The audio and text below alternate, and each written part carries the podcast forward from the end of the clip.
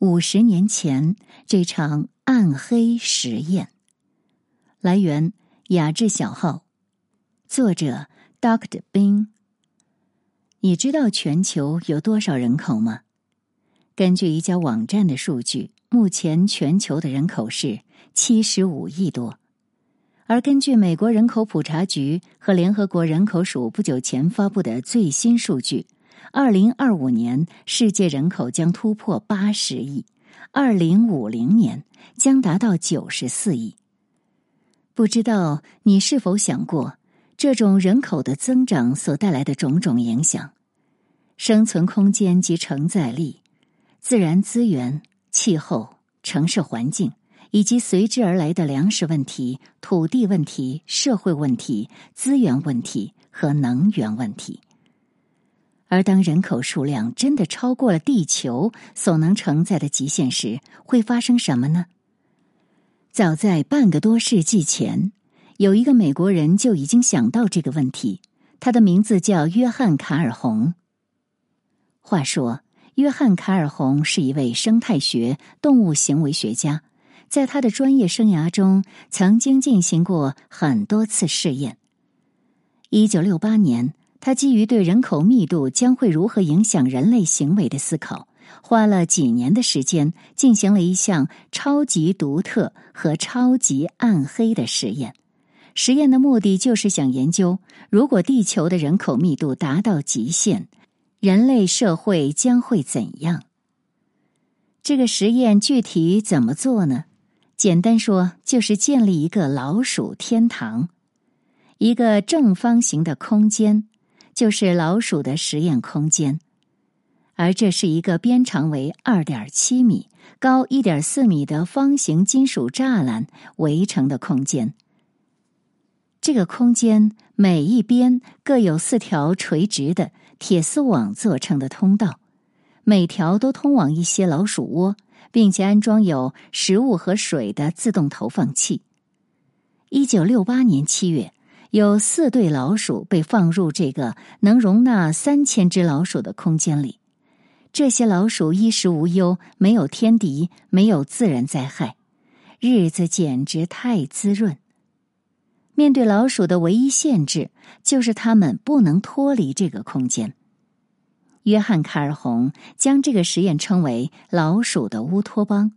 他要搞清楚，在只有空间的限制下。群体数量不断增高，会对实验对象产生什么样的影响？首先，四对老鼠被放入里面，它们住着宽敞的大 house，有人提供着吃吃喝喝，简直幸福的冒泡。而老鼠的繁殖能力是非常强的，在这些福窝里面，老鼠果然很快就开始繁殖壮大。而老鼠的繁殖速度究竟有多快呢？每五十五天，它们就会翻一倍。到了第三百一十五天时，老鼠们的数量达到了六百二十只，达到了最高峰。但三百一十五天之后，事情有点变化。先是老鼠数目的增长显著下降，变成每一百四十五天增加一倍，而紧接着。老鼠的行为变得混乱不堪，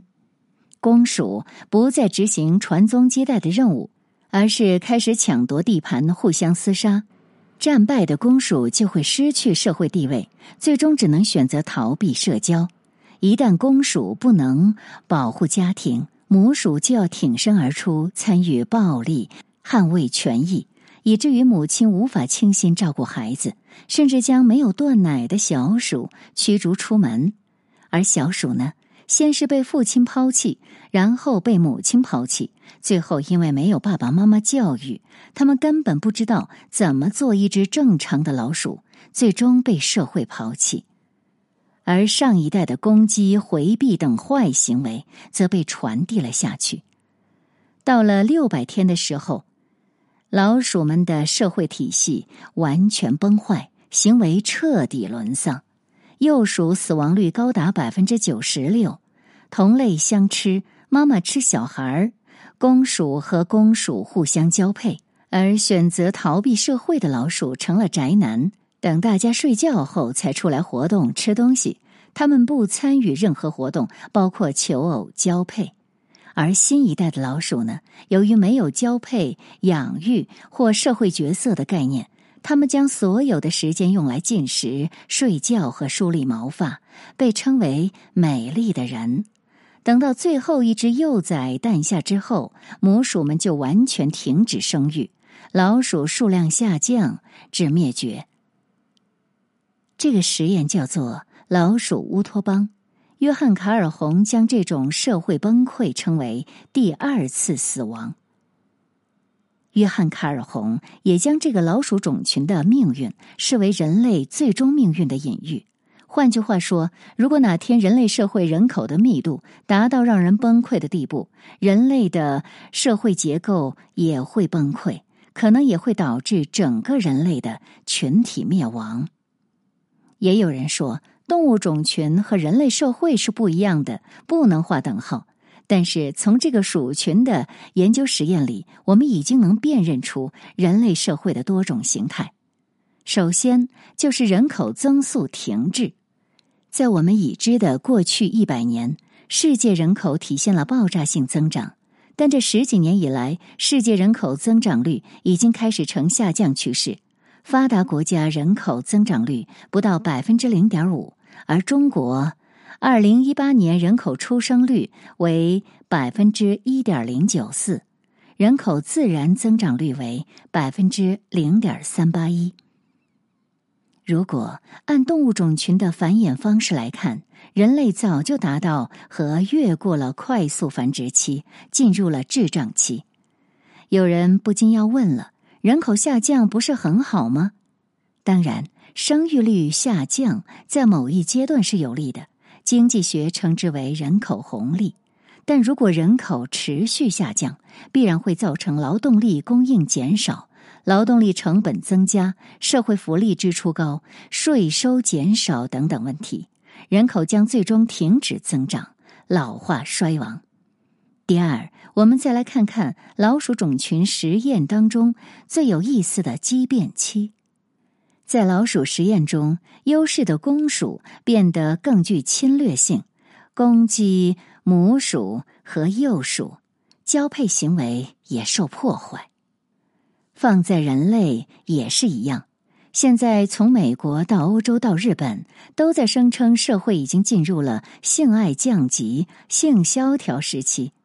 在美国疾病控制和预防中心的青少年风险行为调查发现，从一九九一年到二零一七年，有过性生活的高中生总体比例从百分之五十四掉到百分之四十，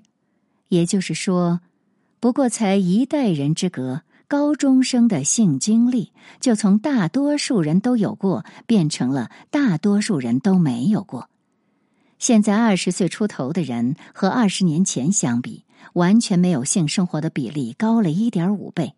百分之十五的受访者表示，自成年以来一直没有性行为。日本政府二零一七年九月公布的一项调查结果显示。日本十八到三十四岁的未婚者当中，有超过百分之四十的人没有任何性经验，高达百分之七十的受访男子并未在谈任何形式的恋爱，而有百分之四十五的女性和超过百分之二十五的男性表示没有兴趣，甚至鄙视性接触。这就是妥妥的交配行为受到破坏。第三。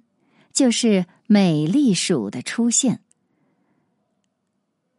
乌托邦里还有一群喜欢梳理毛发的美丽的人，而在现实当中是这样的：一项调查显示，韩国百分之十的男性都使用化妆品，而且这股阴柔之风已吹向世界，在世界范围内。同志以及各种不同性向、虚拟性爱等性方式，也在社会上占了越来越显著的位置。而这些现象不仅从社会学层面，还能从动物行为学层面得到解释。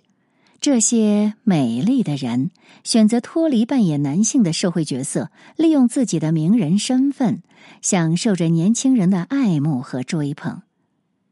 在这个不需要英雄主义和重体力劳动的温情时代，身体强壮的男性已经失去了他们在社会上该有的角色和地位。这种紊乱的现象被专家认为是一种社会功能的失调和衰退，也是造成人口萎缩的原因之一。第四，就是母鼠的攻击性增强，由于。公鼠无法再保卫他们的领土，和母鼠个个都放弃社交，当缩头乌龟。而此时的母鼠就变得具有攻击性。开始时担当保家卫国的重任，他们不再建造巢穴，放弃喂奶的天职。这竟然与这一百多年来在世界各国风起云涌的女权主义风潮暗合了。在新中国成立以后，由于经济发展迫切需要大量劳动力，所以有这样的标语和口号：“女性能顶半边天，女性与男性同场竞争。”这也在一定程度上促进了女性更多参与雄性竞争，而不是在家喂奶。但就世界范围而言，代价就是孩子越生越少。第五，最后也是最可怕的。是失势的公鼠变得完全与世无争，鼠群种族在畸变期繁衍减少之后，对他们的行为习惯的改变是不可逆的，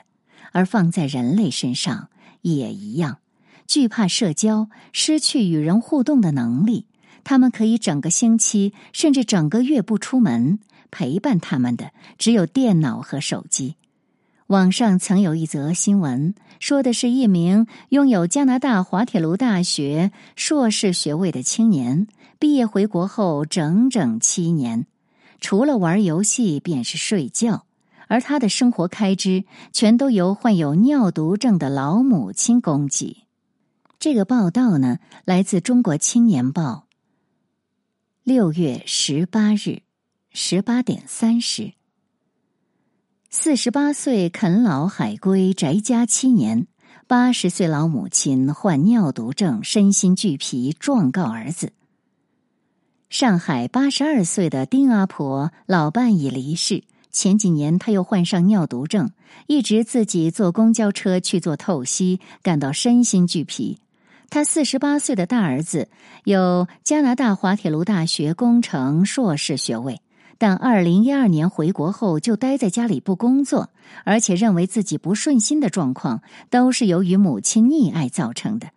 无奈之下，丁阿婆状告儿子不承担赡养义务，但最终选择撤诉。通过心理专家的沟通，丁阿婆的儿子初步有了去找工作的意愿。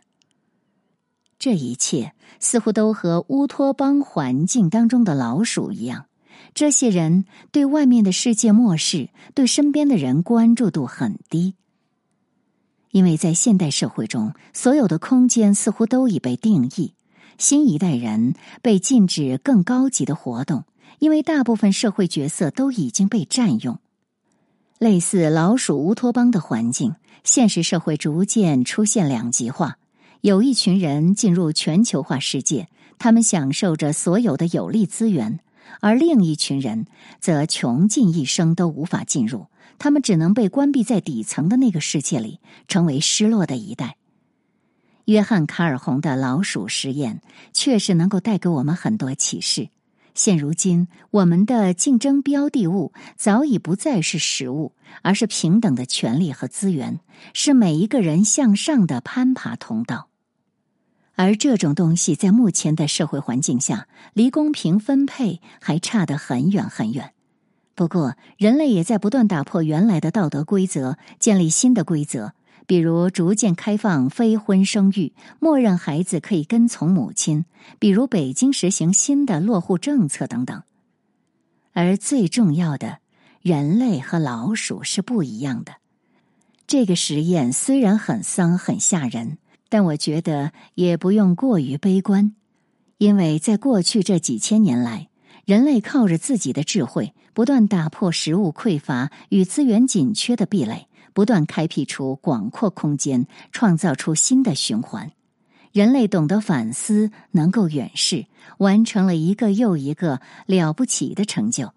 最终人类的走向会如何？我们还需要用更长的时间来验证。当年的非洲留学生，来源大象公会。在一九六零年代的苏联大学生眼中，什么样的人最受国家优待呢？除了笑话当中，我相信社会主义，但我的生活像是资本主义的特别阶层。答案很有可能是来自非洲国家的留学生，在老大哥的照顾下，这些人不仅机票、学费均由苏联政府报销，补助金高达本地学生两三倍之多，而且还免于修读苏共党史、马克思主义政治经济学等标准课程，甚至到红场示威都不会被暴力打压，待遇之好，足以令有自尊的苏联公民羞愤不已。一九六三年十二月十九日，加纳留学生埃德蒙·阿塞尔阿多死亡事件后，数百名非洲留学生在莫斯科游行示威，抗议苏联社会对他们种族歧视，结果受到国家领导人亲切接见。而尤其令苏联人不可思议的是，不少非洲留学生对苏联政府并不领情。待久了以后，不但对这里的政治、经济、社会、文化大加批判，有些人甚至在西方媒体上宣扬在苏联受到的种族歧视，令大力声援美国黑人民权斗争的苏联官方颇感尴尬。非洲留学生为什么如此缺乏感恩？不惜冒着驱逐出境、拿不到学位、白在苏联挨几年冻的风险，也要这样去诋毁供养他们上学的无产阶级祖国呢？与长期受到苏联领导人重视，早在一九二零年代就有大批青年赴莫斯科学习革命技术的东亚地区不同，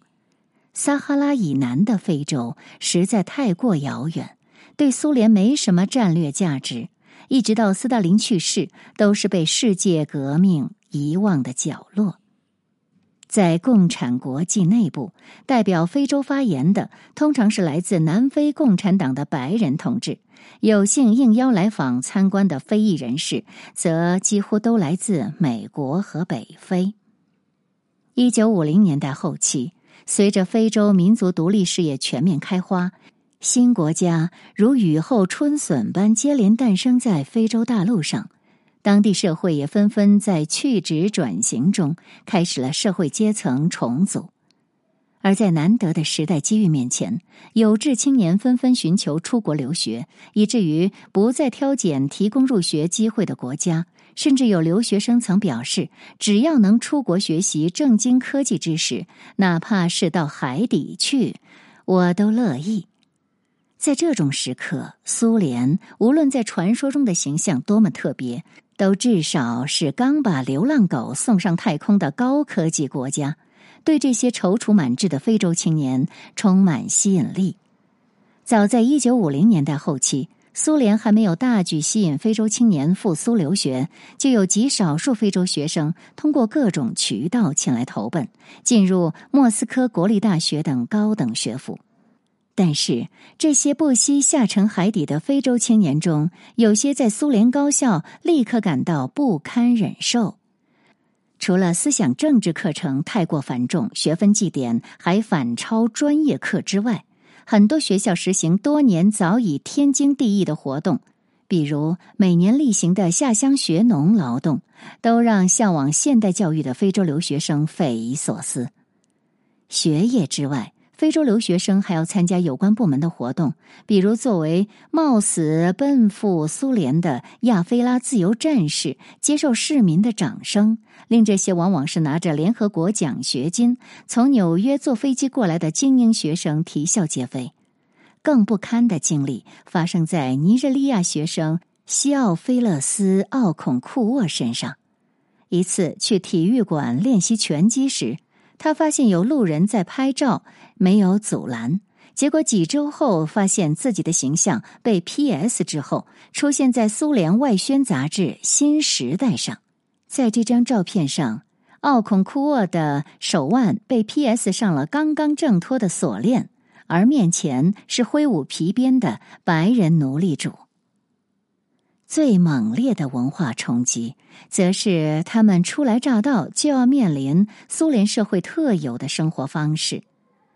不但室友都是上面为了监视自己专门挑选的，还有些苏联同学总是不敲门就突然闯进来。随后校方就会发现他们在寝室收听西方广播，或者向当地同学传播境外书刊及音像制品。非洲留学生会遭遇此等特殊管理技巧，并非纯粹出于苏联当局的神经过敏。一九五零年代末。苏联国内的留学生人数虽然高达一万三千人，但绝大多数都来自于其他东方阵营国家，红专的程度往往远超解冻时代思想解放的苏联青年，无需特别监控。至于人数不及一百人的非洲留学生，则以觉悟低下、贪图享乐而闻名。这些人不但在宿舍里播放淫荡至极的美国爵士乐。被党团干部制止时，还报之以苏联人闻所未闻的直率回应。而且，他们虽然对苏联体制并无敌意，对苏联的批评却往往比严肃的政治批判更能戳伤年轻人。比如，他们说：“没有小汽车，没有咖啡馆，吃的差，穿的差，商店里啥都没有，什么都买不到，整个莫斯科都灰蒙蒙的，缺乏色彩。”没有能放松呼吸的地方，没有能找点无害的大学生乐子的地方。别说巴黎了，这里连达喀尔都不如。达喀尔是西非城市。正如此人所说，非洲学生不必有什么特别的行为，仅凭他们的物质生活水平就足以腐蚀苏联青年了。不少留学生都发现。他们带到苏联来的衣物，往往远比莫斯科普通市民能买到的货色都体面得多，以至于常有满脸嫉恨的路人向他们求购身上的衣裤鞋袜。个别热衷于分享欧美游历经历的留学生，还有意无意的扮演了更加危险的角色。据一位爱聊天的东非留学生回忆。有苏联朋友和他私下谈话后，当场把脸埋进了手里，痛心疾首的表示：“是真的，我们没有自由。”而最触碰底线的问题发生在一九六零年，非洲学生们开始要求建立独立的学生组织，其中四人被驱逐之后，立刻向西方媒体讲述了这段光怪陆离的留学经历。弄得苏联政府十分尴尬。不过，苏联领导人的战略目光已经投向第三世界国家，吸引留学生的事业只能进一步向前推进，即使他们的到来难免意味着危险。一九六零年二月，苏联最高领导层做出决策，在莫斯科建立一所全新的大学，对亚非拉学生实施集中教学。他们将免修思想政治类课程，享受条件相对优越的校舍、来回路费和高额补助，也不用再和苏联社会有过多不必要的来往，甚至让他们建立组织都不至于危害社会制度。这座后来定名为帕特里斯·卢蒙巴人民友谊大学的高等学府，很快开始招生授课，非洲留学生的数量也随之迅速增加。在随后几年里，暴增至四五千人，修习工程学、农学、药学等祖国急需人才的科目。不幸的是，由于苏联特殊的制度和历史，加上新大学的部分院系被安置在总参谋部军事学院的老楼里上课，校领导又往往出身情报部门，友谊大学很快就被外界怀疑是恐怖分子训练营。而且这种猜疑一直到苏联解体都未完全消除，以至于校方一度禁止学生练习射击，以免误会。事实上，在当时的苏联高等院校中，友谊大学在初中方面确实最少革命意识形态色彩。一九六零年十一月，赫鲁晓夫在第一届开学典礼上发表讲话时，还特意撇清了苏联在留学生意识形态方面的责任。我不会骗你的，我就是个共产主义者。我相信马列主义是最进步的意识形态。如果你们中有人信他，我们不会反对。不过，你们要是没成为共产主义者，我们也不会难过。我再重复一遍：如果你们中有人感染了所谓的共产主义时代病，那可怪不着我们。然而，无论领导人的设想多么宽大，苏联都是一个革命成功四十年以上的国家。即使是在苏联人看来纯属正常的历史课程，仍然难免被非洲学生指责为意识形态灌输而引发抗议。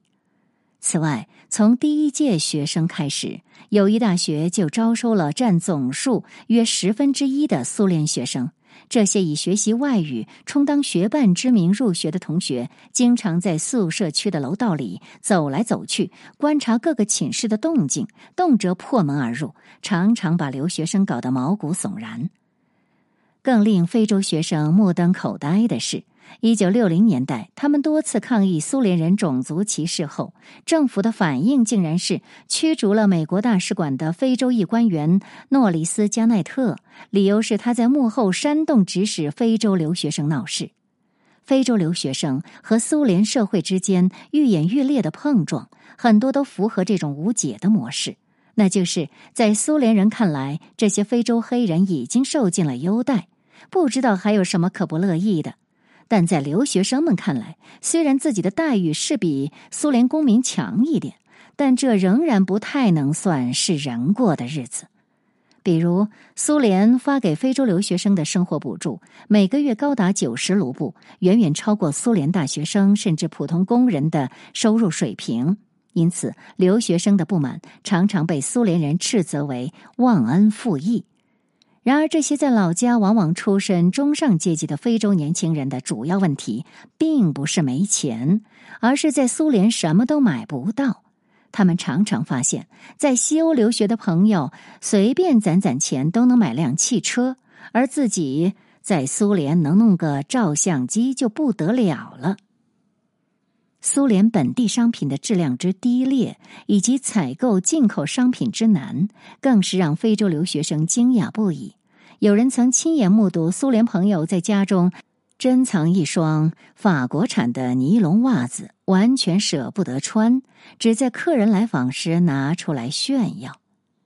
千里迢迢到传说中的发达工业国苏联学习生活的非洲留学生，面对此情此景的心情不难想象。一九七零年代的留学生安德里亚里，在听到其他留学生为苏联辩护时，当场爆发了：“我在俄罗斯过了五年，我现在痛恨这一切。苏联教育了我，但不是以他自以为的方式。”而苏联强大的政治工作能力，在非洲留学生身上的效果也不算理想，甚至有人听课后大发牢骚，说苏联人把自己当成什么都不懂的原始人。根据非洲留学生的记录，他们留学生活的各方面都遭遇了丧心病狂的种族歧视。黑人学生们日常遭受的谩骂内容中，反映了苏联公民对他们的可怕看法。不开化的原始人，热带雨林跑出来的黑猩猩，在老家赤身裸体围着篝火跳舞。在餐厅里，不但没有人愿意跟非洲留学生拼桌，本地人还有可能无缘无故的上来找茬儿。一九六五年十二月九日，莫斯科一家餐厅的一位苏联客人突然把用过的餐巾扔到邻桌的黑人学生身上，并出言辱骂。事后，一名落单的黑人学生被苏联人围殴，打掉了四颗牙齿。苏联公民们的一些内容特别丰富的种族言论，明显的来自于政府的反帝反殖宣传。比如，在地铁上有喝醉了的苏联人强迫黑人学生让座，说：“你们在自己的国家都不配跟白人待在同一车厢里，到了这儿，你居然还坐着，让白人站着。”经历了一堆类似事件之后，有位来自多哥的学生写道：“这里是世界上对种族的反应最原始的地方。我曾在西方生活过，我可以发誓，从来没见过像苏联这样的系统性种族歧视。而最触动苏联社会神经的，那就是黑人男生和苏联本地女生的交往，每每酿成暴力事件和政治问题。与苏联长期自我营造的民族平等友爱，跟美国种族主义截然相反的灯塔形象相反，种族问题在苏联的政治和社会上一直相当突出。一九五七年，苏联为了改善匈牙利事件后崩坏的国际形象，在莫斯科举办了盛大的青年节活动，共邀请了一百三十一个国家的三万外国人来访。由于人数太多，来客们的行程无法被有效管控，结果大量外国人自由活动于街头，为红色首都留下了一段难得的开放时光。结果活动结束之后，这场国家盛世的大部分内容都被逐渐淡忘，只有当时的都市传闻长盛不衰。大量苏联妇女在青年节期间与来访人员发生关系，结果十个月后，苏联出现大量黑白混血婴儿。非洲留学生大批来到苏联后，从一开始就注定会撞上这条苏联社会的红线。不但黑人留学生经常需要为了抢女朋友的问题而跟苏联学生大打出手，和他们约会的俄罗斯女生也会遭遇恶毒的谩骂。克格勃曾经记录，有些苏联人会直接说这些女生比不上最下贱的妓女，而校方的态度也同样严厉。和黑人同学结婚的白人女生往往会被开除。不过，部分苏联人民对待留学生的态度。虽然难免给非洲人民留下难以磨灭的恶劣印象，但也许却正好成就了苏联留学生与西方帝国主义的一大不同之处。正如友谊大学的第二任校长弗拉基米尔·斯坦尼斯说的：“西方大学在榨取非洲的大脑，那些国家的学生去了西方就不回家了，这是对第三世界国家的剥削。”在人民友谊大学，如果我们的学生在苏联待了几年就不想再回老家了，那我们就犯下了最为恶劣的罪行。